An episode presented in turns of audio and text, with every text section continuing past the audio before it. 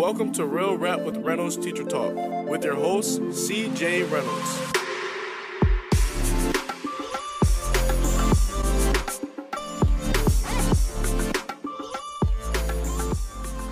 What's up, everybody? Sunday night. Tracy Pinter's here, and we are doing Sunday Night Teacher Talk, which is the idea here is, as I am always saying, but maybe this is your first time, you have no idea what the heck is going on here. Um, the idea is Sunday nights can be terrifying for teachers and students alike. And so we are just trying to create this community on Sunday nights that meets and we talk about stuff. We talk about what's going on in our classrooms.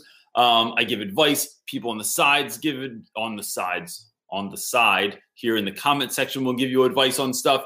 Um, and I have some really, two really, I think, really fun things to kind of announce tonight. And I'll get to those in a little bit. Um, but first, I'm just waiting for people to get in here. Uh, Leah Pratt, what's up? Uh, Hales Teach. I see all these people that I know already. The crafty preschool teacher, Amy Roberts, Arturo Aguilar. I think I said that right. Jessica, uh, Nayar. Nayar is always tuning in from China. I don't know how you get this time off every time. Uh oh. Mark Darden, king of the Sour Patch Kids, is on here. He's one of my students. Um, Shout me out when you get a chance. Hello, Mark. I'm shouting you out now. There it is. Uh, Mark Darden went with me to Costa Rica, and you can see that whole video on a series of them on here. Um, Arturo from Honduras. Nice. Uh, what time is it in Honduras? I'm always interested in like what time it is in different places. Uh, Jackie, Mel, what's up? Oh gosh, I love this piano boy. I see everybody on there. Um, and so I'm just saying, how are you? Emmanuel, Jay Dobson, 4:06 p.m. So really, it's only an hour behind Philadelphia. That's funny. Um, I don't know why I thought it would be different. I think when we were in Belize, it was only like an hour too last year, and, and that was interesting to me. So I have this crazy setup tonight. It is pitch blackout already in New Jersey, and so I have I forgot my ring light at school, and so I brought a shop light in from my. I have like this tiny little wood shop behind my house, and now I have this crazy situation here, and I feel very pale because it's you know November. Um, so let's let's uh, I'm Australia. I'm about to get on a cruise here in Australia still wanted to jump in. Yeah, Jay Dobson, that's what I'm talking about. That's some commitment. Um, I, I, love it. Cody Miller saying you can finally get in here. So Jay Dobson, I hope that your cruise is uh, is amazing. And I'm gonna jump, I'm gonna jump into this. Um, so first of all, in a moment, those of you that are watching now will know when this happens. Other people will tune in and be like, what in the world is happening? So the the beast went to go get a haircut and it, it is much needed. He he had so much hair over his face that he was like walking into the wall and stuff, which is kind of sad and hilarious at the same time. But like we just could not get him into the groomer; they didn't have any openings. So finally, I get him in today.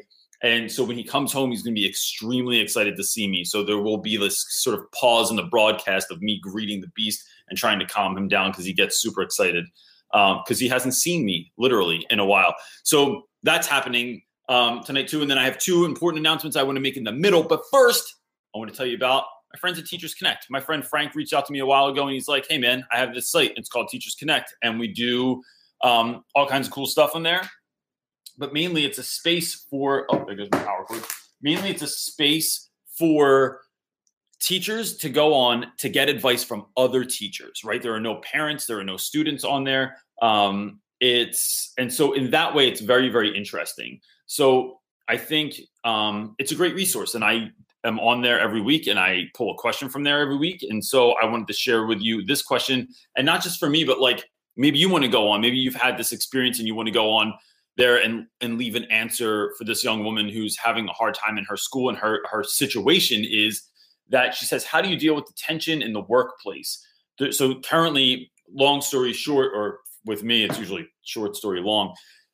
She is this is man i'm never going to get this first name right but it's the last name's covington and that is my own fault because i can't pronounce names.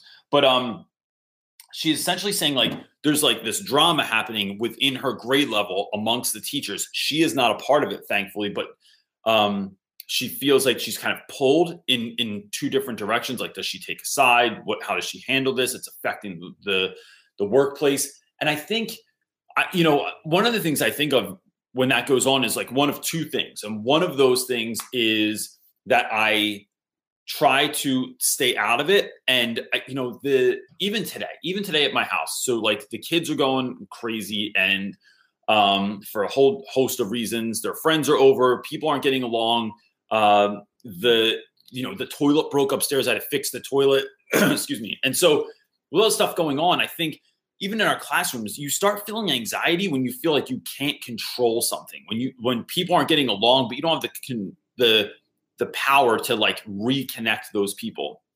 And when you're feeling powerless, I think that that is um, a huge draw of like stress and tension. So when you feel like you can't control your class because your management is off, or when you feel like you're not sure if you're getting asked back next year, so you're feeling anxious about that. When somebody else is coming in to observe you to tell you how well you're doing, all of that stuff can be really draining and stressful because you're out of control. And so I think one of the things that I do well in those moments is I double down on the things I am good at. So I double down on the student relationships, on my lessons, on my connections that are going well with other people.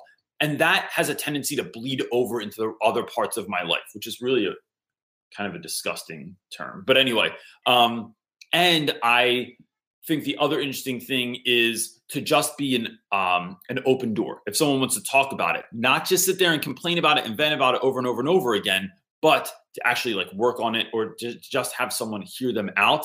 And that doesn't cause you to take a side. It's like hey look i want you to know i'm i'm i want to kind of stay out of this but if you need someone to talk to then that's me. And, and i just think that that is a great space to kind of start in. So let's jump into your uh, questions. What do you guys what do you got on here? Um i i'm waiting for the wife to get home. So if i skip your question it is not something i'm doing intentional. Uh it's something that is completely accidental. Um Piano Boy says, I wish I could watch more, but I'm filling out my first application for a teaching position. I wanted to say hi. Um, awesome, man. Let us know if you need any help. If you get in any, because uh, I know those questions can be crazy. Uh, what's up, Arizona? You broadcast right when I wake up to get ready for work. I listen to this like a live podcast. All right, Nayar, that's awesome. Um, sorry, I'm looking for questions because typically the way that this works is the not so secret wife um ha- like hands me questions because she reads through all of your comments and stuff. So let's start with this and then if i mess up i will i promise i'll try and get to all of your questions. Uh, beth is saying thoughts on school safety? I'm writing a paper on it right now. I think school it is so amazing to me that like most of the rest of you I, i'm sure you would say the same thing that the fact that school safety is even an issue like that we have to we have to do something more like that the money's not there somebody has to be convinced to give funding for it is like so bonkers. I saw something on the news which i rarely watch so i don't even know how i caught this but there's a system um, that sort of looks like someone comes into your school they're not supposed to be there let's say that it's someone that's dangerous right? They can seal off certain sections so they kind of like lock them in. There is smoke that comes out of the ceiling, sort of like a fog machine. There's a loud noise that is made, and there are um, like strobe lights that go off. And so, kind of looks like a club, but kind of looks like what it's supposed to do is disorient someone so they don't have just free rein. They're not running around, they're not being calculated, and you can't really like plan for that scenario.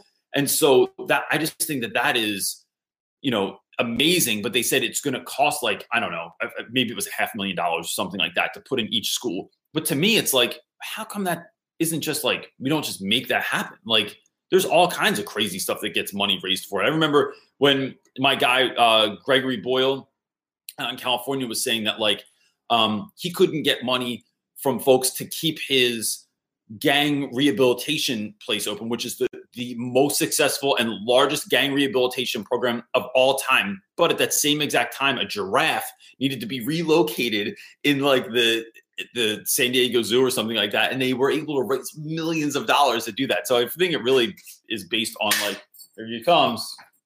Hello, my friend. I'm on the live feed. Are you? Here comes the beast, and he's got a bow tie on. Does he have an after hours job? What's he doing? Driving a taxi cab? Uh, so this is just going to happen for a moment. So I just think that like yeah, school safety. It's just kind of amazing to me that that even has to happen, um, or that we even have to kind of figure that out. Uh, I'm drowning over here without you, wife. I know. How do we implement new classroom management procedures three months in? My kids are great with meeting the expectations I set early on, but it's unforeseen stuff that can cause issues. Uh, so, Michael Silva, I would say you, um, this is all set up for you.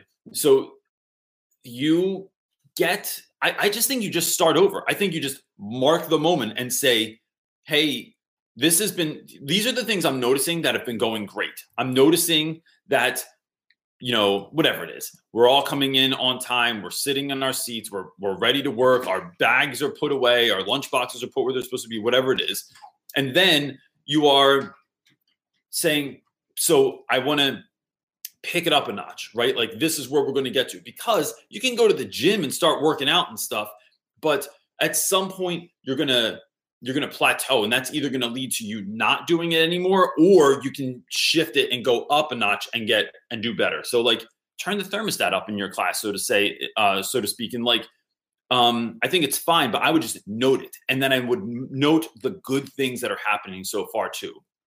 This is what i'm seeing. This is great. Now let's take it up a notch. You know when they say you have to set the tone in your classroom in that first day or that first week, or you can never get it back. I just think that's such nonsense. I have screwed up classes royally before and still come back from it because you go, all right, look, this isn't working, right? You can do this with a lesson, you can do this with a day. Your day might be going terrible, and you might be able to just say, can we just stop for a moment and notice? I don't like the way that this is going. Let's shift gears. And then you'd be surprised what your students will step up and do when that happens. He also said that. Um, i.e., kids are one to one with laptops this year, and GChat is an issue. I do not know exactly what to do about that because I don't know if that can be um, disabled or or monitored in some way. So I don't know if maybe somebody can give Michael um, a bit of advice here on the side. Um, and I'm going to offer you another option in a moment too, but like I'm waiting to get uh, into this a little bit. So, so, something else we're working on that might be able to help you out in that situation. But if you have a bit of advice for Michael on what to do with that, with stopping GChat uh, situation in school, that would be interesting. I teach freshmen, and our freshmen don't have um, Chromebooks yet. They don't get them until tenth grade, so I don't have to deal with them. Someone said no sound. No sound on for me. No, it's got to be working. Is that working? Go all the way down. Go all the way down in your chat. I had it on. Wait, let, let me see if I can hear. All the way down. Go- Yeah. Oh, I can hear. Yeah. All right. No, maybe their thing is muted or something like that. Uh, what do you got, babe? Anything? Hey, Muppet's on here. What's up, Muppet? Uh, Muppet's one of my students. He was very excited about the snow the other day. We had snow in Philadelphia, which was insane this time of the year. Uh, my buddy Nayara is saying, do you know Nayara listens to us like a podcast? I just read it. when she gets ready for school. Um, any thoughts on fostering kindness in the classroom? Unfortunately, all of our seventh, our grade seven classes this year have been so mean and isolating to each other, really uncharacteristic of our school culture. I, I think for me, all that stuff works in a one-to-one sort of situation. Like you have to do like I meet with kids one on one. So I have a kid this year. I have several kids this year that are a handful, right? And but I know, I just know. I've been talking to my co-teacher about it. I know that I can win with these kids. Like I've not lost hope at all. But it is it is like I- like I don't I'm trying to think of how how I kind of want to put this. It is like you, what you have to do is just meet them where they are, talk to them after school, talk to them on the side, talk to them in the morning, talk to them after school, whatever it is, and just keep checking in and then having those conversations with them about like what's going on in in your class, what they're doing well, what they're not doing well, what you're noticing, how they're feeling, what's going on. And you're constantly building that relationship, but it is a slow business sometimes. And so, look, I think sometimes I think this is my takeaway of this also is like, know, I think sometimes we get we think this has to happen this day, this week, this month, this year, but sometimes growing a student takes longer than that. Sometimes you do not necessarily reap the benefits of the hard work you're doing, but like so my grade, I sometimes will hear from 10th grade teachers like, oh, I thought that kid was terrible. He's actually pretty good. And it's like, yeah, bro, because we put a lot of work into that kid. That was that's no accident. They didn't just grow up over the summer. They actually like we put a lot of hard work into them. And so that is just I would have that kind of like long-term mindset and then just keep like doing one-on-one interactions with those students or two-on-one interactions with those students to get them to buy in, to see that you believe in them, to see that you, you know, how they should act and, and have that conversation like that. What do you got, buddy? Cody Miller is saying, uh, how do you handle students who are argumentative and struggle taking responsibility for their actions? I'm a first year teacher this year and have been struggling with this all year. So look, there's there's a couple different kinds of dudes in this situation. So I'd say this year I have a handful of kids that uh, I've had a lot of negative interactions with, right? But they when I can break it down and and they you know, I see them in the hallway or I see them after school or I hold them back at the end of the period and say, hey, come here, let me talk to you real quick. It typically looks like this is like, what's going on? Tell me what's going on. So, like, our assistant principal does this thing where he just goes, how's it going? You know, you don't like focus on the negative or the positive or anything. You just go, how's it going? And I think that's a really interesting insight into that. So, after asking, how's it going? Sometimes kids will just launch right into what their problem is. Sometimes they don't. Sometimes they talk about something else, but it's all intel, right? That's what you're getting in, in these conversations.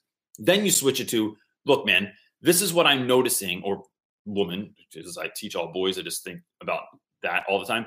Um, what this is what I'm noticing in my class, and I'm wondering what's going on with that. Because I, I might be thinking I'm seeing something, but I'm not. Like I'm just like sometimes I think someone's being disruptive or I think they're being rude, and then I find out they're really just trying to find someone a pencil or a pen or trying to do something kind. But but I'm just hearing people talk out of turn.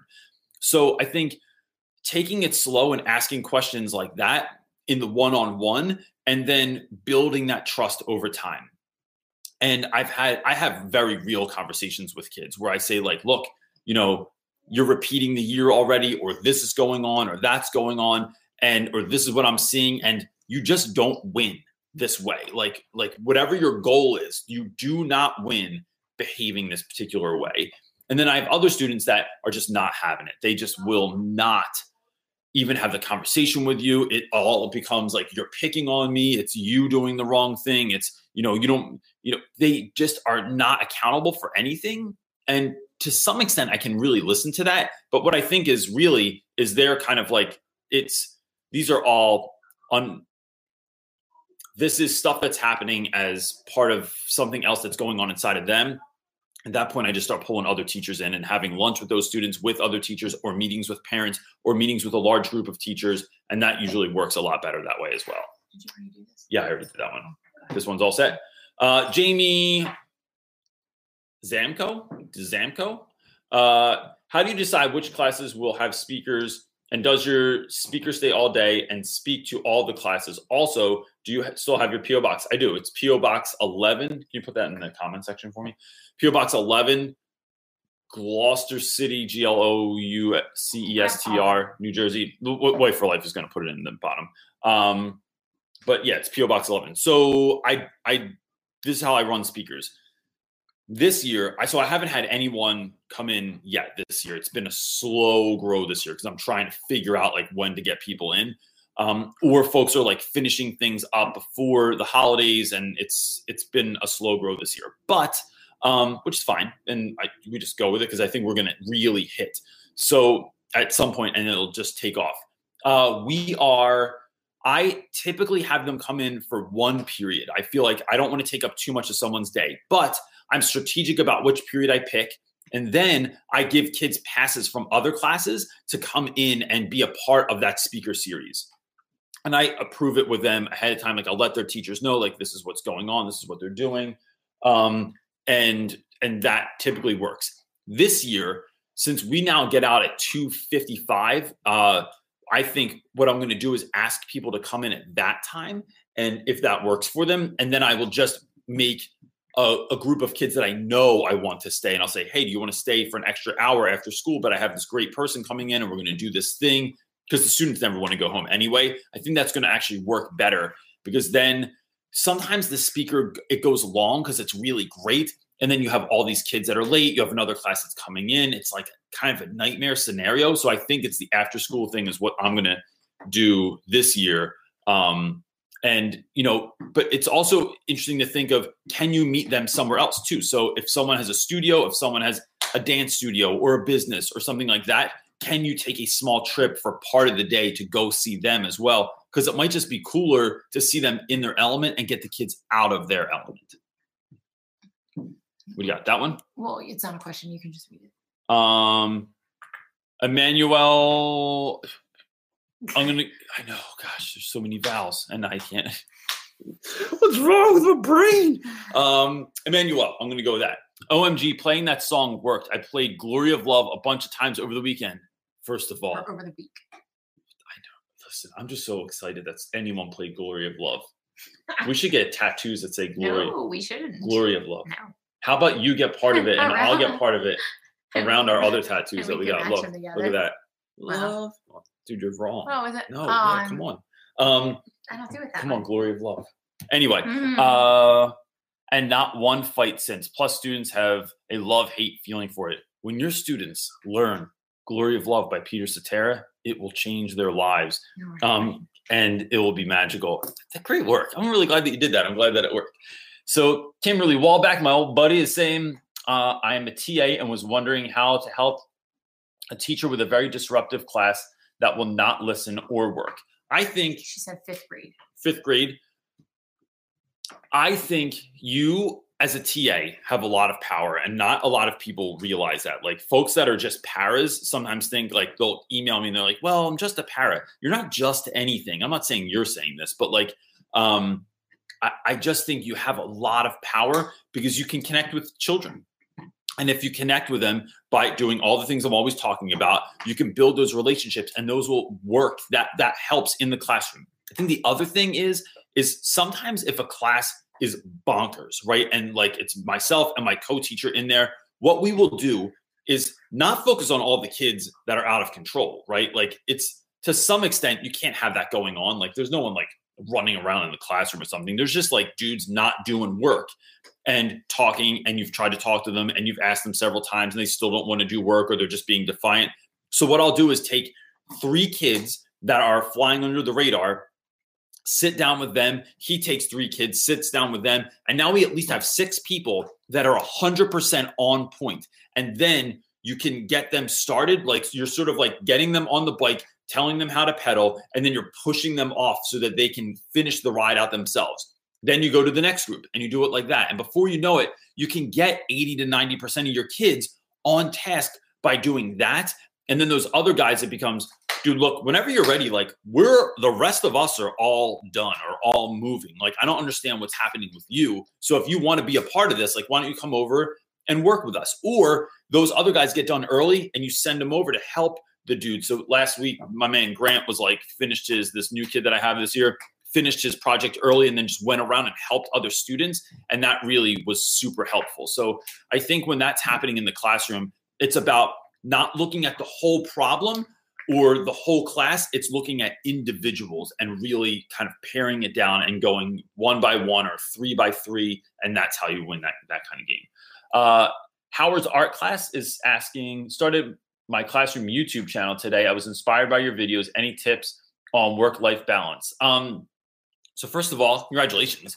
Uh, I think Jeez, since we started YouTube, there have been so many people that have sort of come and gone because it's a lot of work. Like it is, I typically on a YouTube video, I will, you know, you have to stay after school, you have to set up all your stuff, you have to record all your stuff, you have to come home, you have to edit. That can take any number of hours. Oh, you have to forgot, find. You forgot uploading all of your stuff to your computer from your. Oh yeah, you got to upload everything, which takes a while, and then making the video. And I'm not trying to like dissuade you at all. I'm just being real about this. Um, it's editing all the stuff. It's finding music for all the stuff. It's making the thumbnail. It's uploading it back to YouTube. It's setting up all your tags and all that stuff underneath. I think try to be consistent, but don't try to do it like every single day, right? Like, it, like whenever I've talked about this before, whenever I take a break from going to the gym, right? I because life is too busy or because I just don't feel like it or whatever. When I go back, I do not go back to the to the routine that I ended the last time with. So if I have six months strong at the gym and then I take a month off or two months off, I don't go back in like, all right, I'm going to go in, I'm going to do these 10 exercises and do this many reps. Nope. I go in and I run on the treadmill for one mile because that's something that's easy that I can do. And it didn't used to be. I didn't even run until I was 35 years old. But that's it. One mile. And then I can walk out. That can literally take me 20 minutes and I'm out of there. And then I don't have to go back if I don't want to. But I think you rig the game so that you can win. And so in starting a YouTube channel, that's what I would do. I would start with just, you know, maybe you put out a three minute video once a week or twice a week or whatever it is. And then that's how you kind of scale it. Um, but take it slow but steady. What you don't want to do is be the person that uploads and then you don't upload for four more months because you're freaking out about it because you're making it too big of a deal. Don't make it a big deal. Just keep putting stuff out there and do not compare yourself to anyone else, right? I do not have the biggest YouTube channel by far, but I deeply care about all the people that send me emails, that send me comments, that write to me, that send me stuff in the mail. Like I, I love all that stuff. And so I, I'm, i know you're telling me to go on, but No, I, I, I no, wanted to I tell everyone how much I love them. We appreciate like Oh, you were the talking. comments and like Yeah, no, I think it's, you're right. I thought you were trying to say something no, I else. was My bad. to tell you. Um, I just think that it's awesome to have that kind of stuff. Uh, Well, people think it comes really quick, but it's it's not. YouTube takes if you're trying to grow a channel, it's a long process. it is, especially when you're an old guy like me. Yeah. So, uh, LGB is asking. That's a very nice profile picture. Uh, have my, I feel like my students all have profile pictures where it was like a picture someone took them across the street when they were standing in the shadows, and I'm like, bro, nobody can even see what you look like like that. Have you done restorative circles? I, I not like officially, right? So I'm big on that sort of restorative piece that a lot of schools are getting into now. But I think what it's looked like with me is I always talk to individuals.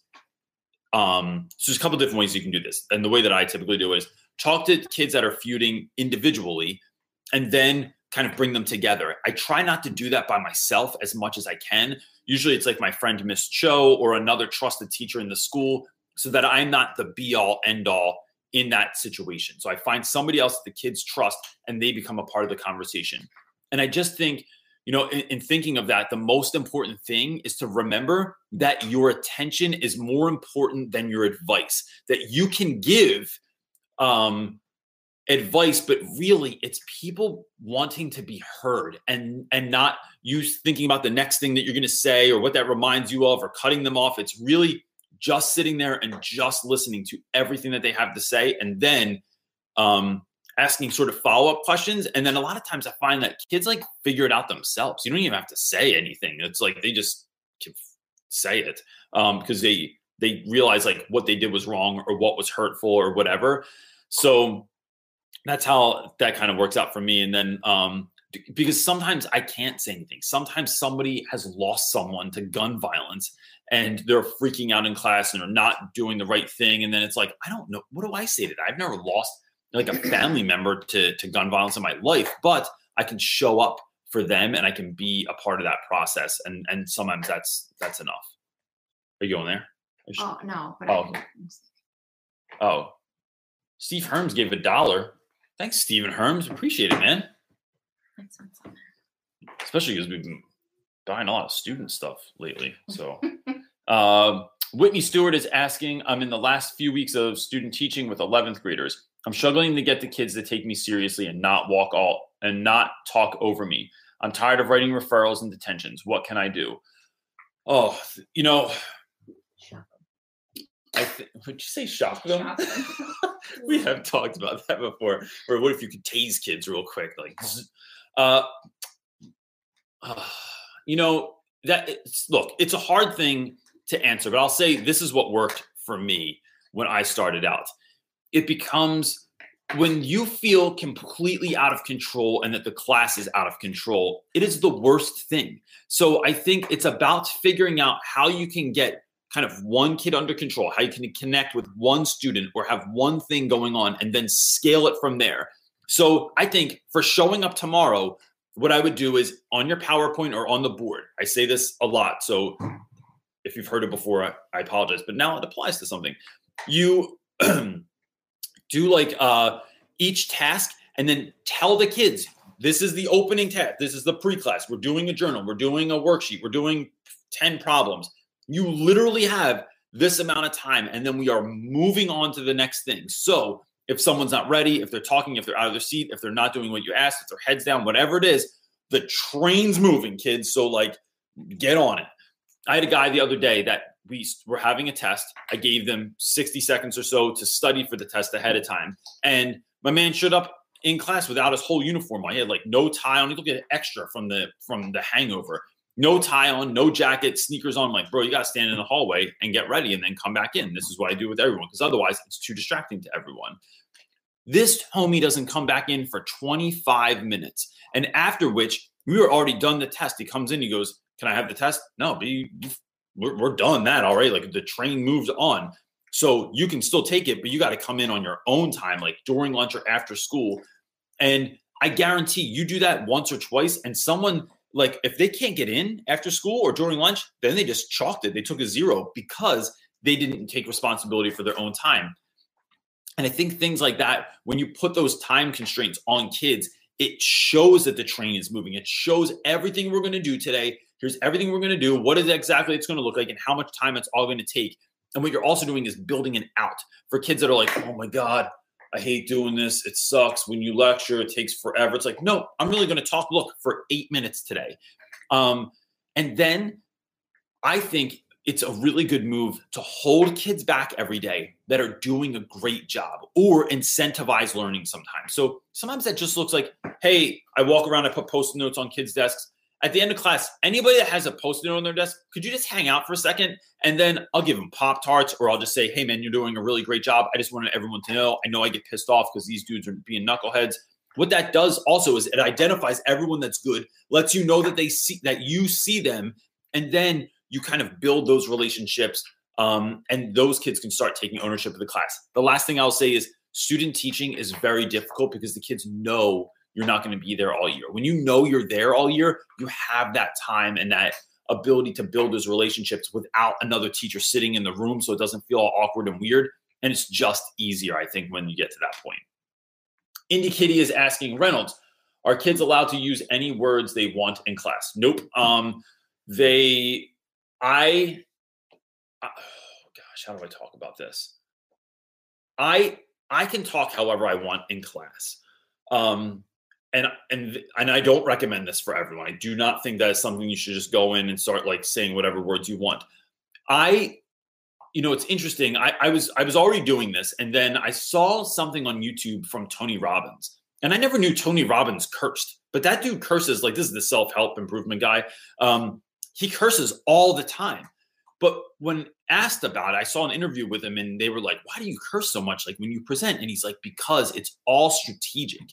And if you can say something in a shocking way, in some kind of crazy way, if you use a word that no one expected, it makes people pay attention. Students, I think the reason that real rap works with students, and I mean, talking for real with students doesn't mean you have to curse, is the reason that works is kids are so used to hearing teachers talk the same way to them listen, man, I really think you can do a great job. I really think that you're worth something. I think that stuff's great and it works. I think telling students that kind of stuff works.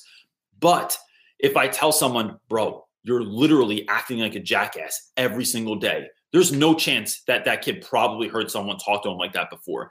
And then I can say, and here's the problem that I have with that. I think you have so much potential and you are a wonderful human being. And then here's examples of how I know that. And I just want what's best for you. Can you work with me so that we can go from here to there, or at least move the needle a little bit? And that I think kids can hear more. But I don't let kids just curse because I think a lot of cursing is just lazy. It's just folks like Malcolm X would say, like, people curse because they don't have the vocabulary to use other words. And although I think that's sometimes true, I think that certain language can be extremely strategic with students. I just can't I just can't recommend it for people because I don't you know, what if you do it wrong? I don't know. Uh, my buddy Summer Tate is asking, I have an eighth grade class with one to three, with one to three defined at, oh, okay. One third, yeah, I don't know why I was saying that. With one third defined as at risk. at risk failing. Those kids don't turn in work and are not motivated, involved in gangs, etc. I'm planning a motivational lesson next week. Um, and then said, and weaving in some competitions. Any advice? There's a lot of potential. Our discussions are rich, but they're immature and don't seem to care about school, and I cannot reach many of their parents. Summer, can you remind me what grade you teach? Do you remember? Oh, she said eighth grade. It- oh, did she say it in there? Yeah, Oh, she did say eighth grade. Okay, so I, gosh, I I- yeah, I, this thing it always goes back to having lunch with students or, um, gosh, I'm going to give you some advice. I can't recommend it, but I can. Uh, what I th- but but, but wait, So here's the thing. advice, some stuff some stuff works for me and i think teaching's about figuring out what works for you.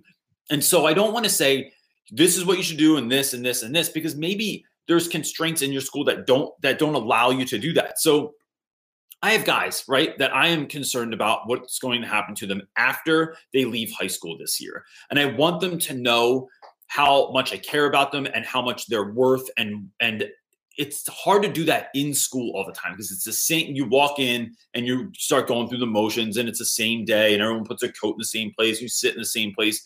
So um, the wife for life and i came up with this idea that the week after thanksgiving because this week in the us is thanksgiving and it's hard to like have that happen. It's also my birthday this week. Um, and so they we have this idea that we want to have like five or six kids um, we're going to get a school van. We're going to bring them over one night for dinner, and they'll have dinner with my family and I.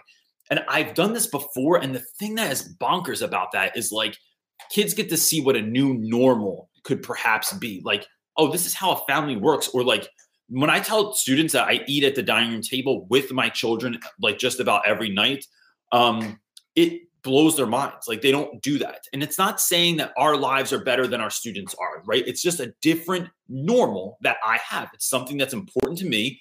And I show kids that, look, this is important to me and this is why, and this is why I do it. And so maybe one day you want to do this also.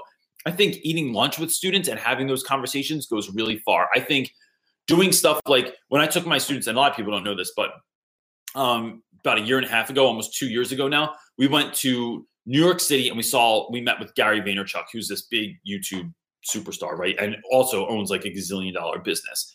And that advice coming from him on like on like what's next in your life and what what impact um your decisions make on your life coming from someone else was literally like the same stuff I say all the time, but just coming from a different person made all the difference. And that meeting literally changed kids' lives. So maybe consider like bringing someone in or taking those kids on a trip or taking them to a college or taking them to a business and seeing how people work, getting them out of their own world, out of their element. I think sometimes, right? Here's an important tip. Sometimes you need to touch the dream to know that you were supposed to be there or to get a taste of it, right? So, like, if you, I, there's this guy Ed Mylett that talked about doing this, um, where he said like he would work his ass off, and then every once in a while, when he had a good week at work, his wife, he and his wife would stay at the Ritz Carlton, right? And so they would go to the Ritz Carlton, and he would play a little bit of golf, she would get a massage, but they at least like tasted what success was like. I was like. I think every once in a while we need to taste the dream or touch the dream.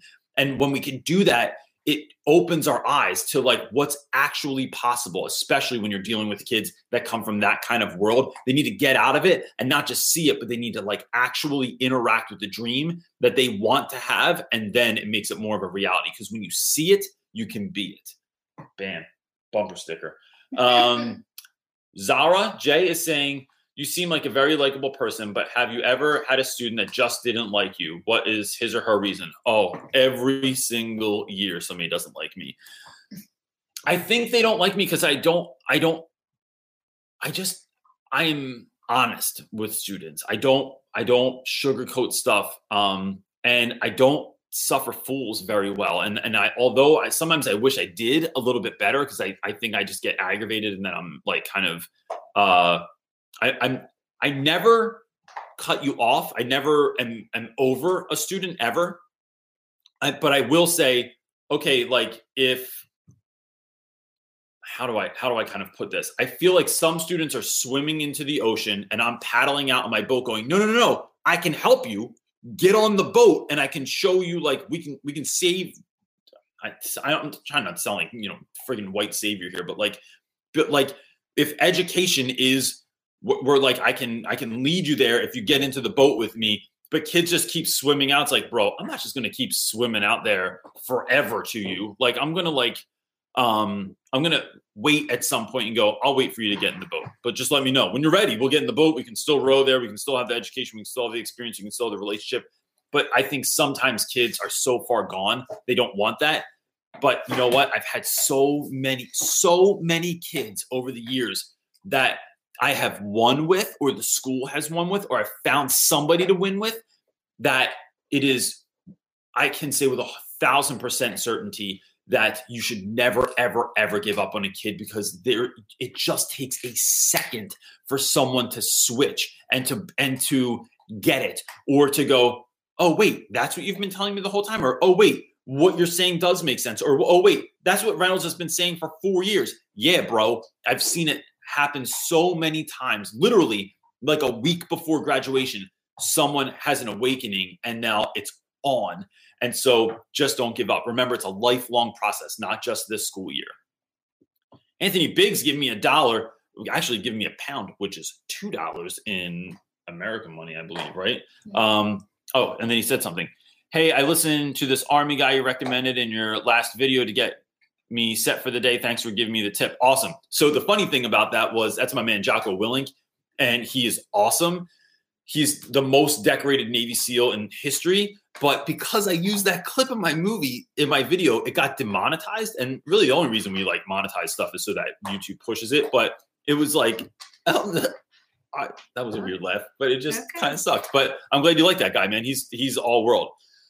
Uh, Brooke Bogard is saying, planning on getting my master's in education. While while I'll be getting my master's, I cannot teach. My state requires a master's degree. Wow.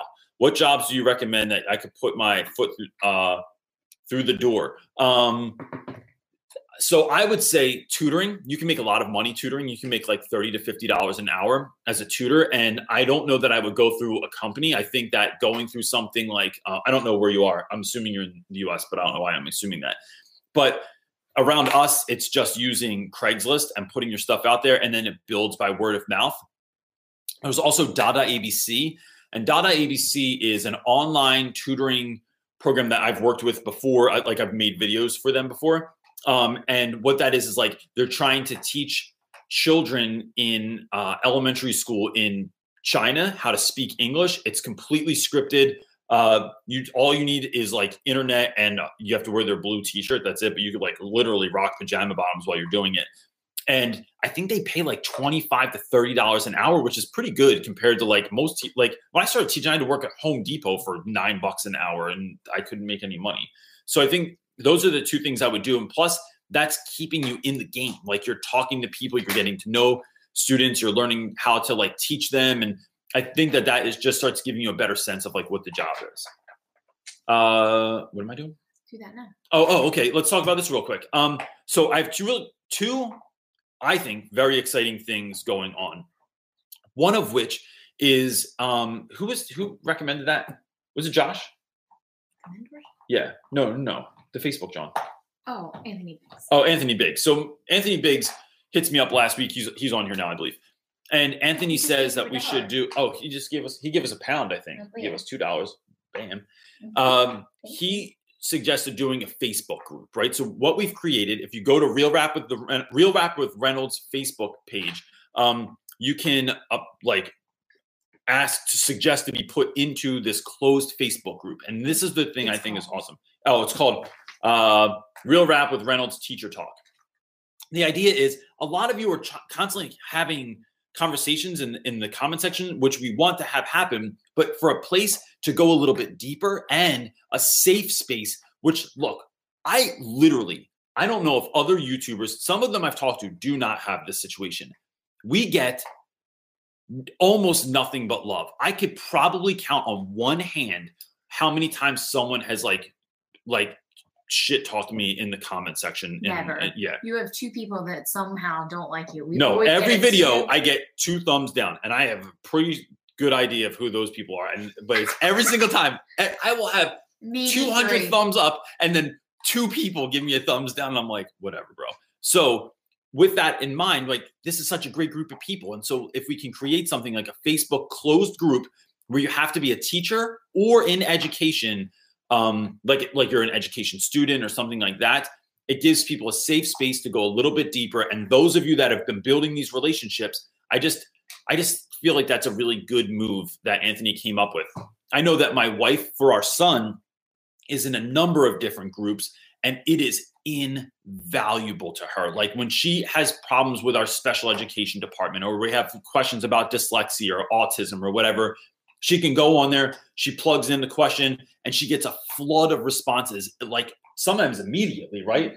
And it is literally changed our lives and so we want to be able to do that with all of you. So you just go on you tell just like three simple questions just give us a sense of who you are like um what is it what what do you teach? Are you a teacher or a student?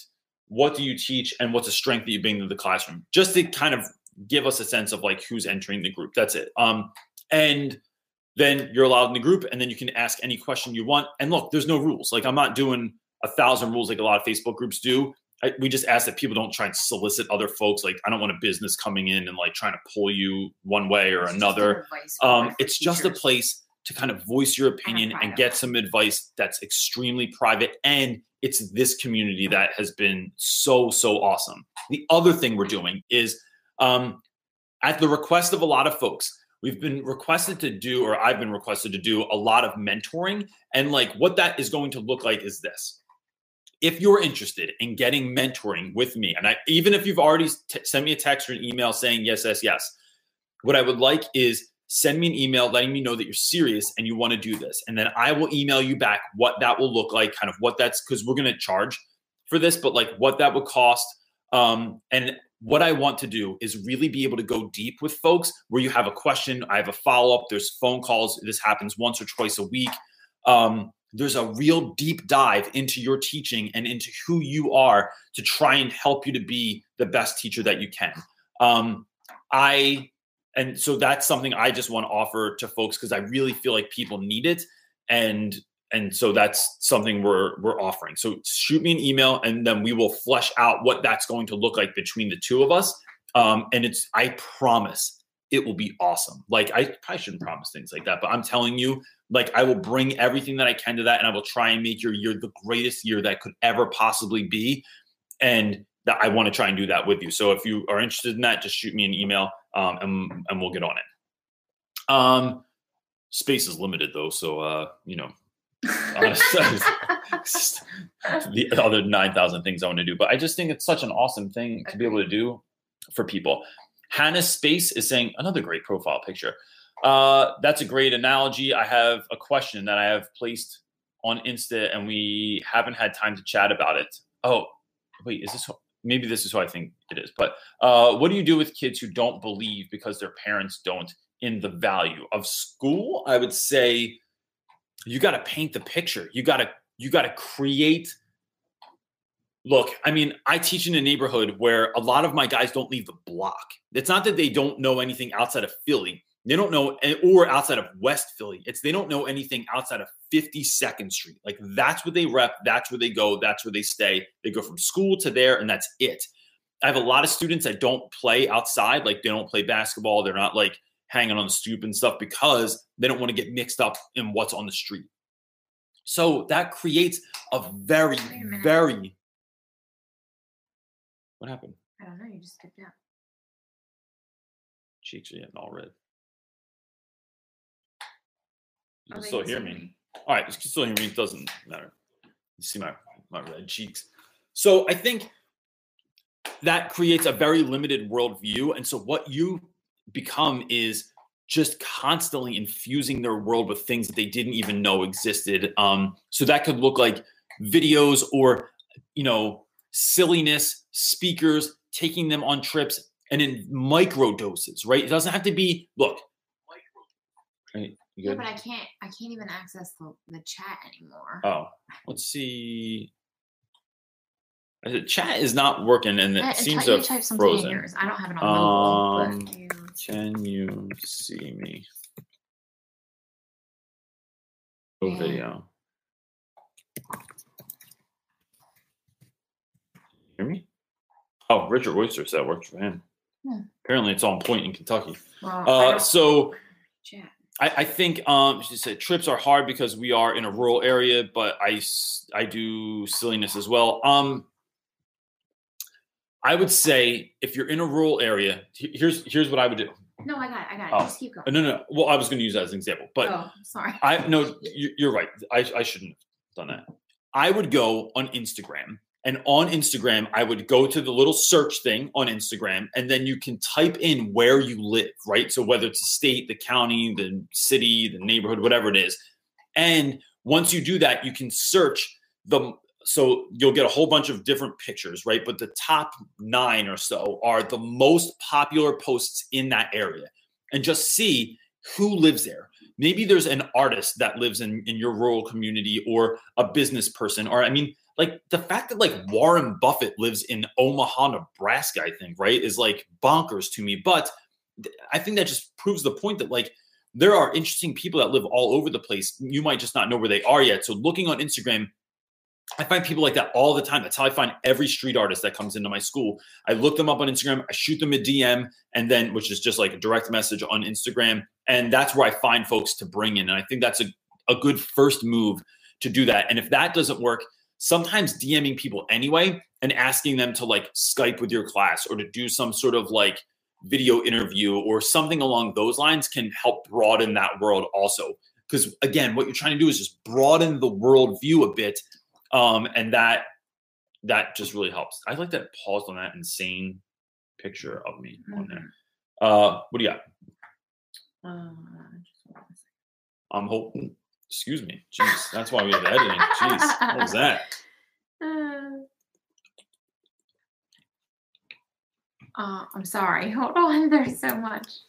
Should I do a dance Uh huh. while we're waiting? I'm waiting for a question from my life Okay, partner over here. Um, I just answered that one. Oh, that's so. Look Yeah. down for the next question. Sorry, I'm having technical difficulties with my YouTube. Uh, all right, I'm just gonna go to one, and then you find one. Okay. Got it. Mhm. Uh, ink, ink like a pen is asking. First year teacher here. I've had a difficult couple of months. The the class that I have, there are several students who have severe social emotional needs. It's manifested into behavioral issues. Many.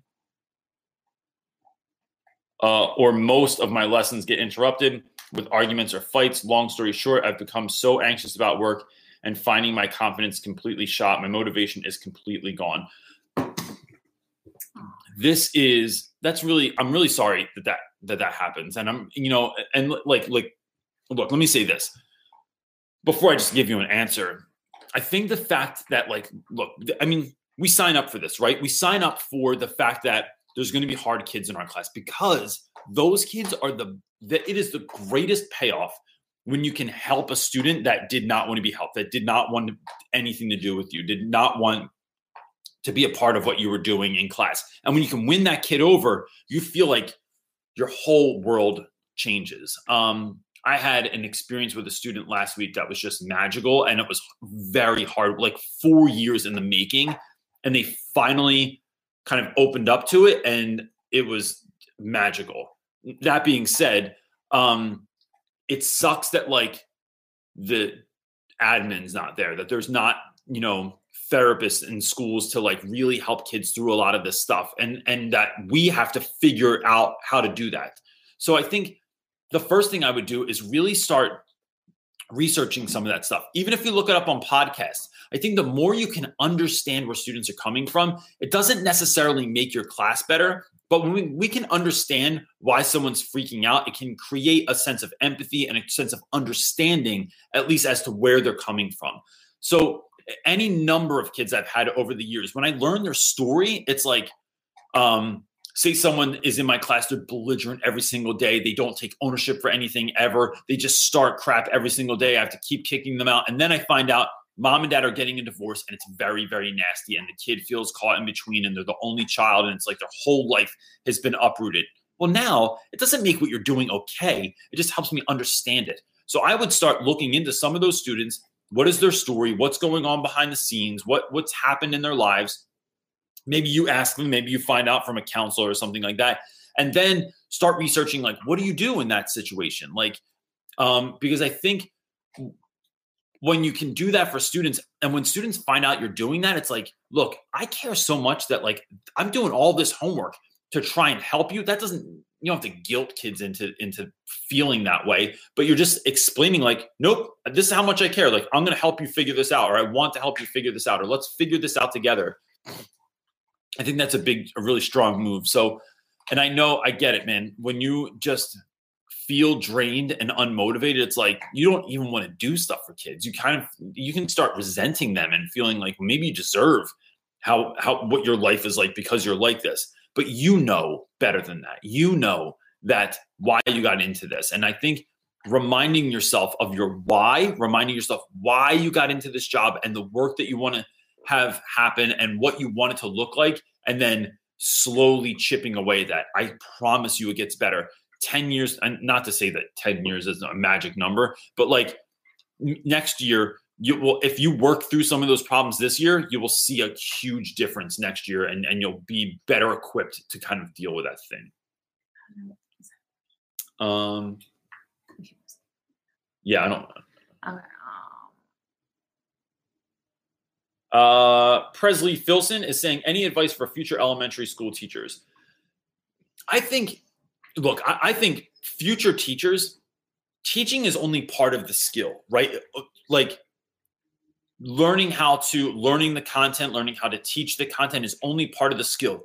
The hardest part for teachers is the emotional part of that. And so I think building that muscle up in your body, like learning, because look, there's going to be times when things feel out of control when things feel like you have you can't handle them like um you get crushed and you feel deflated or destroyed at the end of the day. And i think figuring out that part of yourself like how can you strengthen your emotional side your spiritual side? How can you make it so that your heart isn't so vulnerable all the time?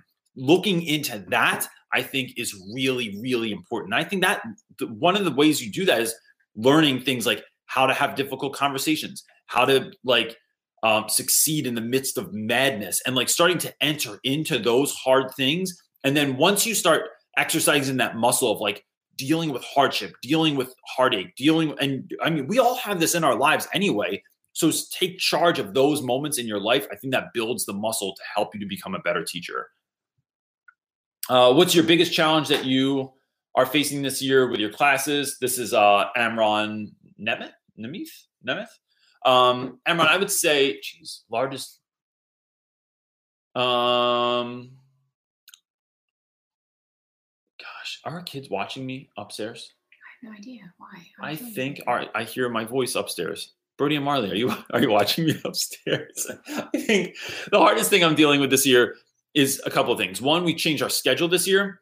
So I went from 55 minute classes to like 42 minute classes. And although that doesn't sound like a lot, it's like 12 minutes or so that there are oftentimes I get to the end of the class. I'm like, bro, I need 12 more minutes. Um, if I just had 12 more minutes, I would have gotten through this. So that's been a, a pretty big adjustment.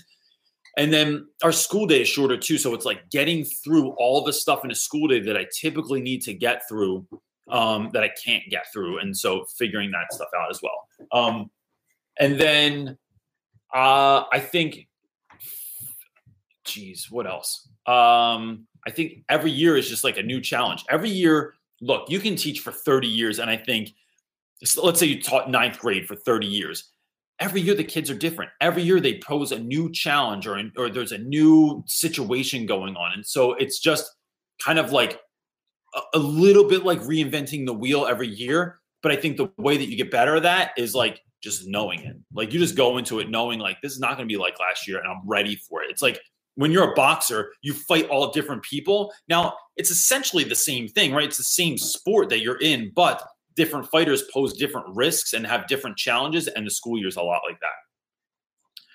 Uh, my buddy Nayar is saying, kind of random, but do you have uh, any kids who are rappers? There's a group of kids in my grade eight classes or G8 classes aspiring to be the first yellow rappers. Their words, not mine. Hilarious.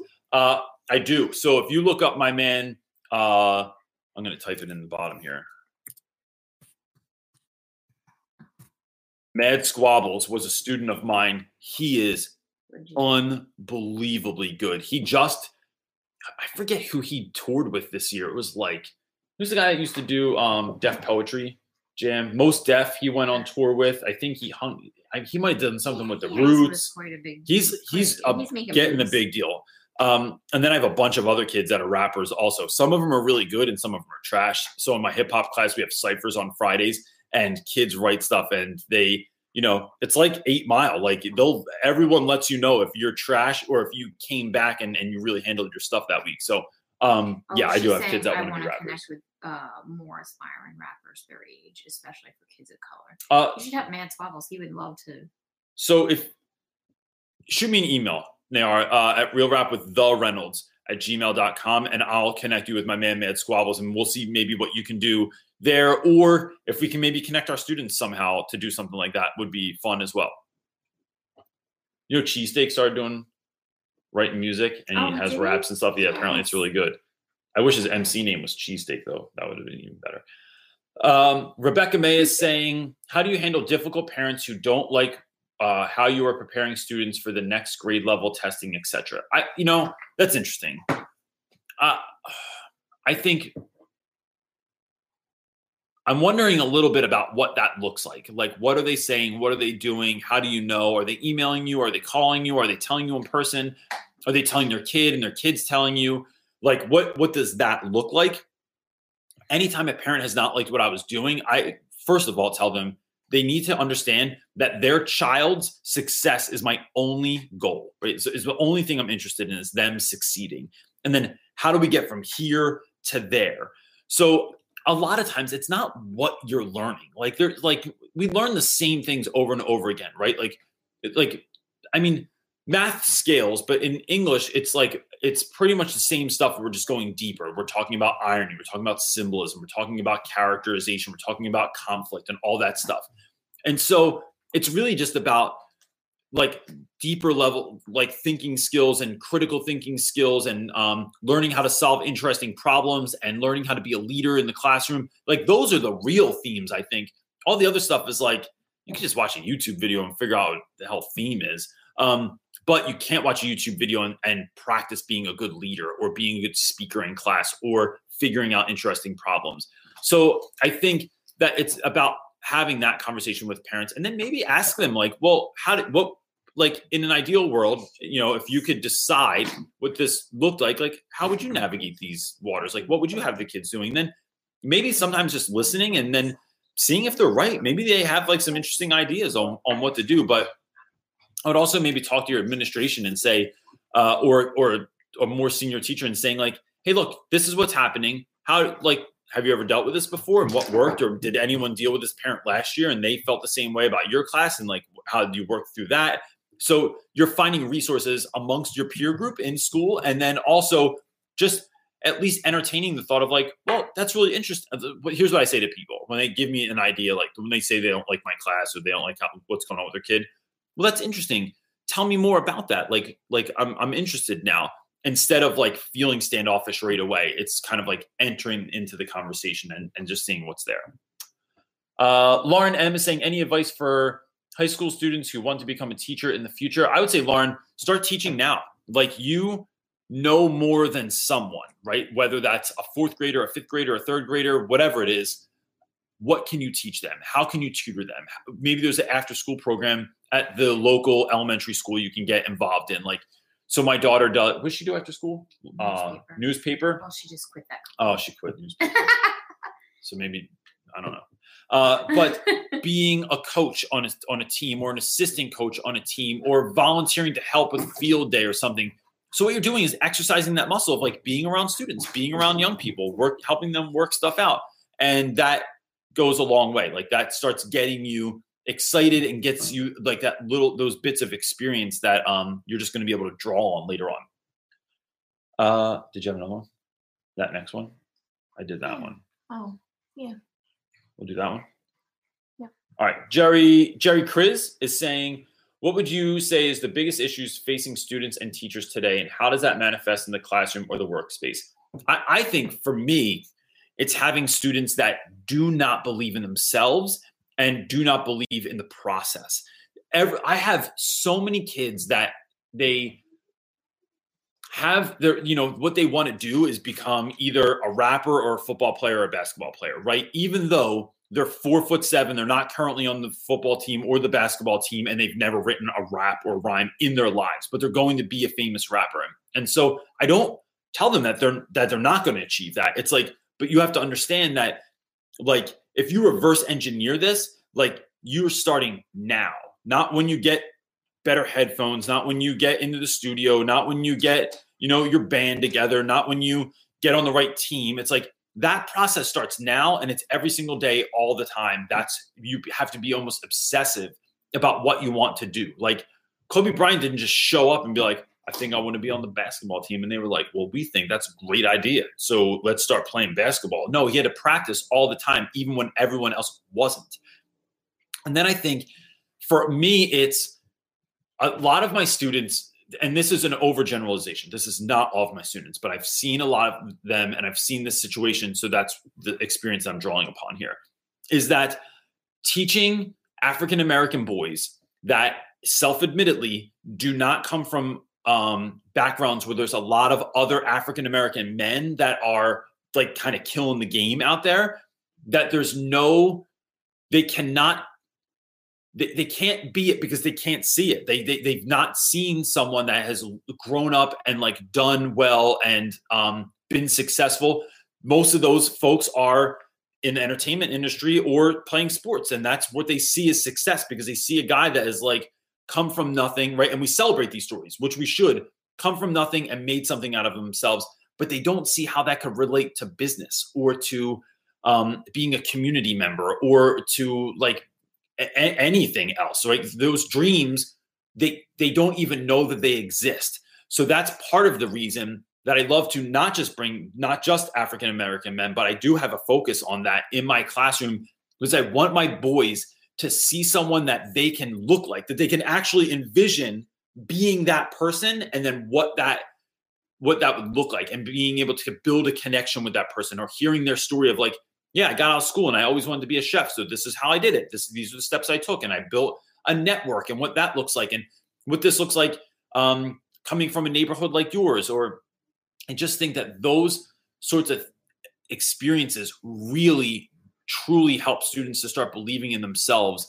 And then I think it's the teacher's job to believe in kids, even when kids don't believe in themselves, because then that is I think that just blows kids' minds. I think that they're just not, it just makes zero sense to them. Like, why do you care so much? Why do you why do you give a crap whether I pass or fail? Why do you give a crap whether I'm listening or whether I'm on time to class? Because, bro, I believe in you so much and all I want is for you to do well. But I know, but I but you're not the only one. Like I need you to be quiet in class because these dudes are trying to learn also, or I need you to pay attention for two minutes because I need you to hear what I'm saying so that you can do something with that idea. And then whether it's argue it or support it or whatever it is, like these are all things that we're trying to learn. And so I, I to me, I think that's the that's the biggest struggle in my classroom anyway. We have two questions left. Cool. Uh Aosis, I think it is.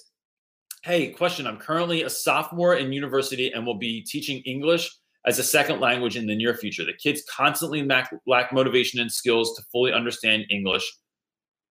What can I do? WCID, I think, is that what can I do? I guess. That's what I'm um, going to go with. Um, I, I think building motivation is about stepping into your student's world. I think it's it's a lot of teachers think about what are they excited about, whether they like Avengers or Star Wars or video games or whatever it is, and then they try and teach through that lens. What would it look like if you got a deep understanding of who your students are or where they came from or what their situation is and you taught through that lens? What it would look like what would it look like if all of your students play Fortnite and you've never played Fortnite in your life, but you started a Fortnite account, you started playing Fortnite, not necessarily with your students, but you could, and then taught through that lens? That would be awesome, right? What would it look like if you got into something totally asinine, like your students all like hunting and you friggin' went hunting, or you liked went cooking, or you hung out in their neighborhood, or like, I think we need to be able to like you know I, when i think of someone like st patrick right? So st patrick um from what I understand, was you know this guy that wanted to tell everybody about God and about his like about he essentially was trying to spread the message of the gospel. And to do that, he went and got drunk in bars with dudes and like met them where they were so that he could talk to them about the thing. And so I think as teachers, we do the same thing. We meet students where they are and get into what they're into and then we kind of we teach through that lens and I just think that that is a better way of going about stuff. And I think that's a, my number one way to build motivation. All right, you can build these two together. Um, These Brad two. Miller and Molly's because they're both about. Okay, so these are Brad Miller and Molly kind of have similar questions here. Um, how often do you send messages, calls to parents about good things that are happening with students? And Molly, what do you do if you if you can't reach a parent, no working phone number or phone number listed, no letter sent, come back home? So I think one, I used to call home a lot, and uh, for good and bad stuff, I don't call home a lot anymore. I just I don't I I I think that's something I lack on, to be honest with you. Like, I wish I kind of did that more. But to be honest, at the end of the day, when I spend another hour with students and then I'm driving home, the last thing I want to do is like call home and, and tell parents what's going on because that extra time that I would have had is spent is help, spent helping students. And literally, lately, every single prep is somebody going through it right now to the point where I even have other teachers that are coming to me and saying, like, hey, this is going on in my classroom. Do you think you could help me out with it? And then I go and help them. So it's just, it's like a time constraint thing, really. But I think it's a great move. I think calling home and telling people, especially kids that get in trouble all the time, like, hey, look, your kid just did this one nice thing today. And I just want to tell you about it because I was so moved by it. I just think that that changes. It's unexpected. I think when you can meet people in unexpected moments, it is the greatest because that's when you can really change them. When you hit them with a shot that they've never been hit with before, although I'm not suggesting you hit anybody, um, it's a really great move. And so when you can't connect with parents, I, you know, what can you do? I, I, you know, barring the school going on like a home visit, which is probably what my school would end up doing. Um, I think just supporting that student and getting a team of people around them so they can feel supported because they're ob- they're probably not feeling supported at home if parents don't even want to answer those calls or emails or letters. So creating a network of people around them that they can pull on. So if I'm out one day, this homie knows that they can go to Miss Cho or they can go to Mr. Wascom or they can go to Mr. Dell or or whoever else they connect with. And I just think that's it's that's a good move to make. We good? All right, so we have to eat dinner, and it's uh it's getting late here, and my kids have a school day tomorrow. So, real quick before you sign off, um, And the Eagles are on. And the Eagles are on soon. um, closed Facebook group. You can find the link right here. Uh, it's it's on, and so just click on that. Answer three simple questions. We let you in the group, and it's going to be awesome. I'm really really excited to see how that is. Also, if you're interested in mentoring, please let me know. Um, send me an email that you're serious, and I will send you what that's going to look like, what that could cost, what what times we would do it, all that kind of stuff. Because I really, more than anything, like I love answering these questions. And for those of you that need it, I'd love to be able to go that little bit of a deeper level with you um, and really hear what your feedback is, hear how things are working, check in once a week, see what's going on, or twice a week, and see and like try and move that needle um, in in a better direction than maybe you feel like it's moving right now. Gang, I think you are the greatest. I think you show up here every week because you are trying to do great work in your classroom, and I want you to know that I appreciate that so much. Um, thank you for being awesome.